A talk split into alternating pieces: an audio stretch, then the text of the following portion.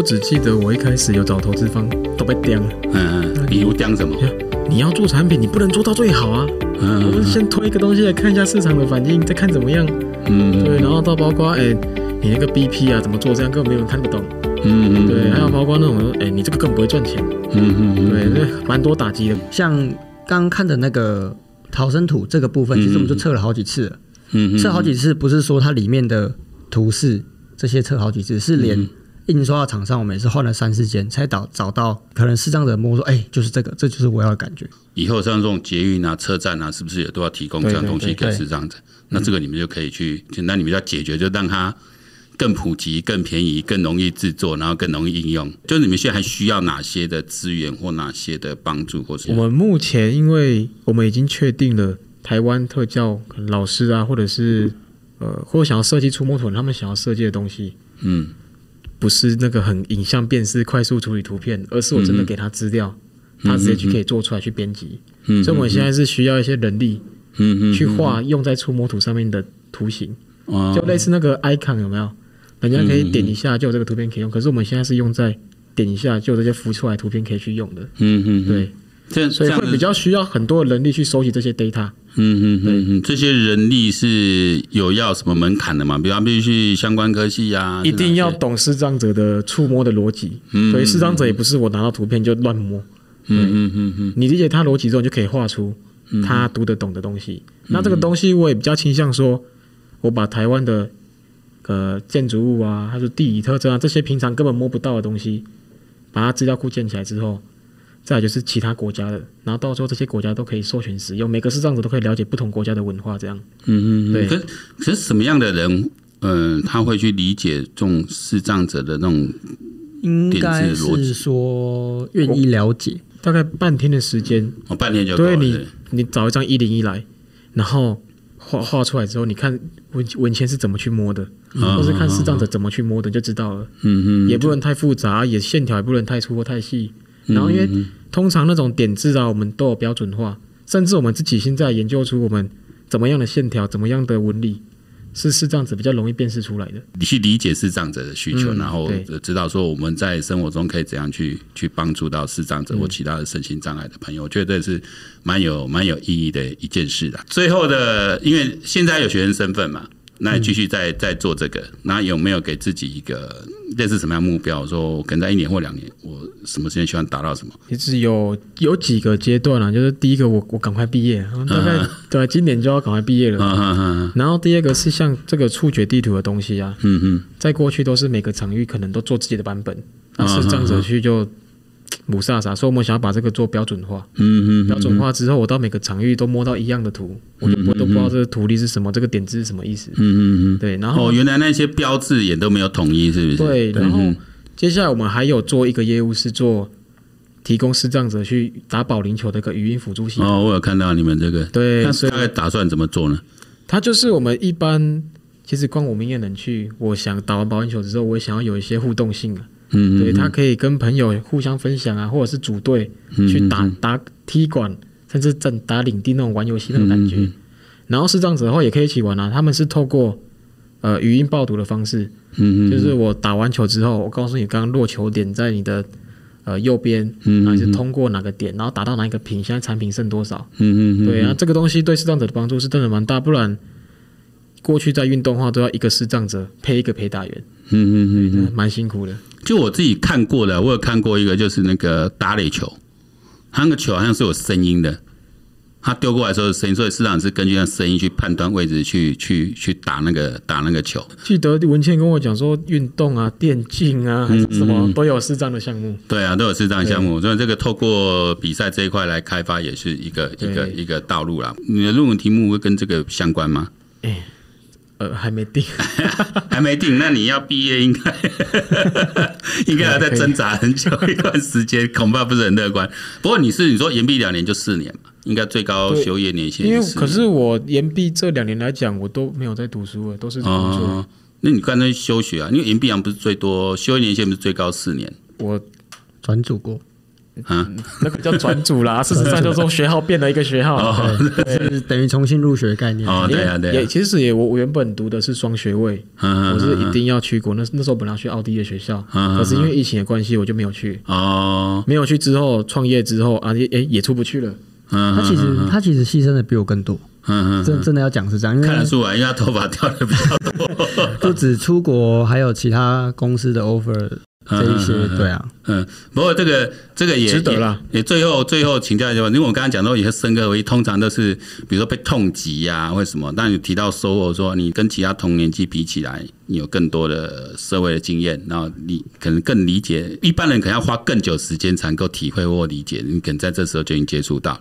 那有没有比较愉快的事？因为我们有时候讲的很痛苦哈，你说公安就惊人，反正人家不敢来走这条路。有没有比较快的事？有没有那种特别让你兴奋？拿到计划那个钱还好，可是是真的不是。如果他他这个钱不是靠政府那边的钱，或是企业赞助，而是他自己愿意出钱去的，嗯，那个会会更开，感觉会很不一样。嗯嗯，对，你是说自己拿钱出来投资？因为像比如说像这种触觉导演，就，大部分现在都是政府有一些合作赞助协助，可是我们就遇到一间公关工厂。他就说：“哦，我不用，我自己出就好。”他真的想要支持这个哦，对，这种就会比较欣慰。第二个是看到我那时候有个视障的老人嘛，他从小到大就已经没看到。那时候我们在做我们在海洋馆的时候做一个企鹅给他摸，他说：“哦，这个企鹅是长这样子哦。”嗯，：“对啊，那可不可以送给他？好，拿去。”透过二二点五 D，他就可以去感受一下那个企鹅，就是感受不到他们，嗯嗯嗯，哎，平常可以感受的东西，嗯嗯，对啊，包括我第一次去启明学校，我做那个台湾的地图。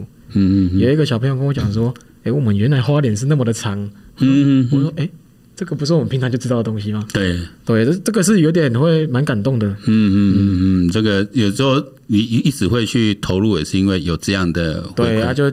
虽然钱也是一部分，但是那个成就感啊，对对，就像刚刚宇豪说，你牺牲其实更多了啊，跟学业啊什么都要搁一边。那你说讲实在，就好像我们之前访问那个国手一样，他们如果不是想参加比赛，就去科技公司上班了哦，嗯，收入更多啊。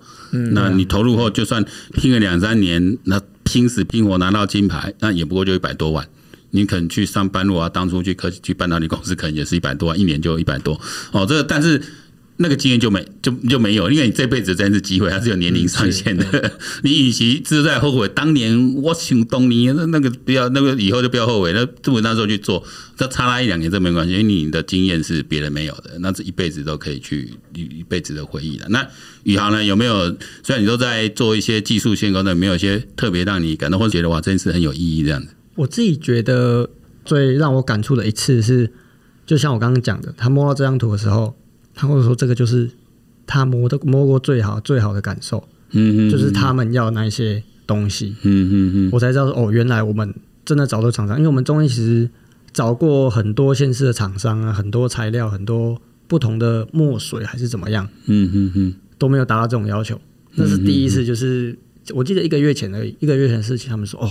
这个太棒了！一定还是要去跟客户有有接触的机会，那个你才能够感受得到，否则你也不知道自己在干嘛，也不知道做的有没有用。对啊，那业务回来只会跟你说，客户觉得哪里不好，这里不好，那里不好，你心里就觉得不爽。这样其实就直接面对客户，因为他有不好，但有好。哎，你这个真的解决我很多的问题，解决问题，那那种那种回馈感是非常嗯对。但是这种我们继续走下去的动动力啊，有没有来发生过？什么问题？那么去解决这个问题的的过程。文谦这次加入我们团队之后，不知道怎么跟他沟通，然后我又怕讲出了什么不对的话。嗯、就是沟通这边，毕竟跟一个视障者一起工作，嗯，还是有一些事情事情可能要要想到，比如说讲话的方式啊。那时候跟他讲说，哎、欸，你觉得我们平台这样设计行不行？他说平台，你跟我讲平台是什么？我说我们平台左边有这些按钮啊，右边有这些可以设定的东西啊。他说我完全不知道那什么。所以我才想到，哎、欸，对啊，根本没有看过我们软体还是平台这个东西。就是你可能直接把这张图印出来，触摸图，然后跟他说，你跟他说，你摸摸看，哎、欸，这个地方就是这样子。这个地方我们看起来这边是有线条的，这个地方这些是选项，你选了，然后这些东西就跑到中间来，就是用这样子的方式去沟通。对我们一般人来说，很难去理解。触觉对我们重要性，哦，都我们大家就有烫到、电到 这一种，但就是它对我们生活它的感觉重要性没有那么大，因为大部分资讯从眼睛直接进来，嗯，然后再就听觉直接进来，你就大脑就做判断了。用百分之九十的工具没了，不能用的时候，你要用其他的感官去辅助的时候，那那种感觉真的我们很难去想象。嗯，那也真的是要透过跟视障朋友的的这样这样共同相处，我们才能够去理解他的问题。像这种东西，触觉科技教育，像有以前我记得会让小朋友把脸眼睛遮起来，去体验一下当一日呃视障者的那种感受。我觉得像这样东西，如果如果更多人会会去来使用，比如说我们一堂课来教教大家去使用这个点字的东西。那透过这个，其实我们会更去理解，呃，视障者他们面对的是一个什么样的世界。我觉得这个可能会有更多的应用空间，可以可以可以做到。不然我们永远不知道，就是说，如果你没跟文谦一起工作，你大概也很难理解他们的世眼中的世界是什么样的世界。是遇到视障者，或是听障自己障碍，我怎么去跟他讲话？怎么去引导他？对，或者说。为什么要把一些国家把多一些资源来协助他们，可以在这个生活活得更好？呃，之后可以透过你们来提供更多的 solution 来帮助大家。好，那最后两位有没有要补充的？哦，那我补充一下好了。好，就是我们最近都在忙什么？叫募资。嗯，对，我们有跟速发部，还有跟泽泽平台这边合作。嗯，会在十月初的时候。开始在泽泽上面募资，然后就是针对这个议题募资的内容，就是我们希望可以透过这些金额去找到一些设计师来帮我们把这个资料库给凑起来。嗯，对，然后这样子，诶，就比较平台比较快完成了。所以你们是募资那个钱是要付给设计师来参与你们这个计划的？目对，目前内部预估这样的，可是募资的金额也会有回馈一些图。给那个视障学校，就文谦的母校这样。嗯，那我我也提个建议，说如果每次有一个 program 是让想要帮助你们的人，可以借由这个课程，因为有有他需要受过一定的训练，才能够帮助你们嘛。因为大概要呃一般设计师或者像详切还没办法，可是诶，如果你们给他半天一天的一个训练。然后他就可以有这样功来帮助你们，让更多人跟哎，我去参加一个这样一个触觉触觉的一个训练，然后我是可以来帮助更多是这样子，或是来参与你们的这种 data 建立的计划。我觉得这也是一个一个方向。我觉得这个也许有机会就跟跟数发部长会说，可以跟他们去去聊一下，说提提供一下你的案件。我觉得数发部应该是可以在这一块。来帮助，甚至他一些更多资源，然后来协助你们把这个触觉科技这一块发展的更好哦，应用层面更广。那今天非常谢谢丰毅还有宇豪来。那我们下一趴 就是请我们触觉科技团队的，我们刚才只提到的文前分享一下，从那角度来，还有我们请你们其他的团队成员一起来分享。好，那我们这一段就到这里结束。好，谢谢，拜拜，拜拜。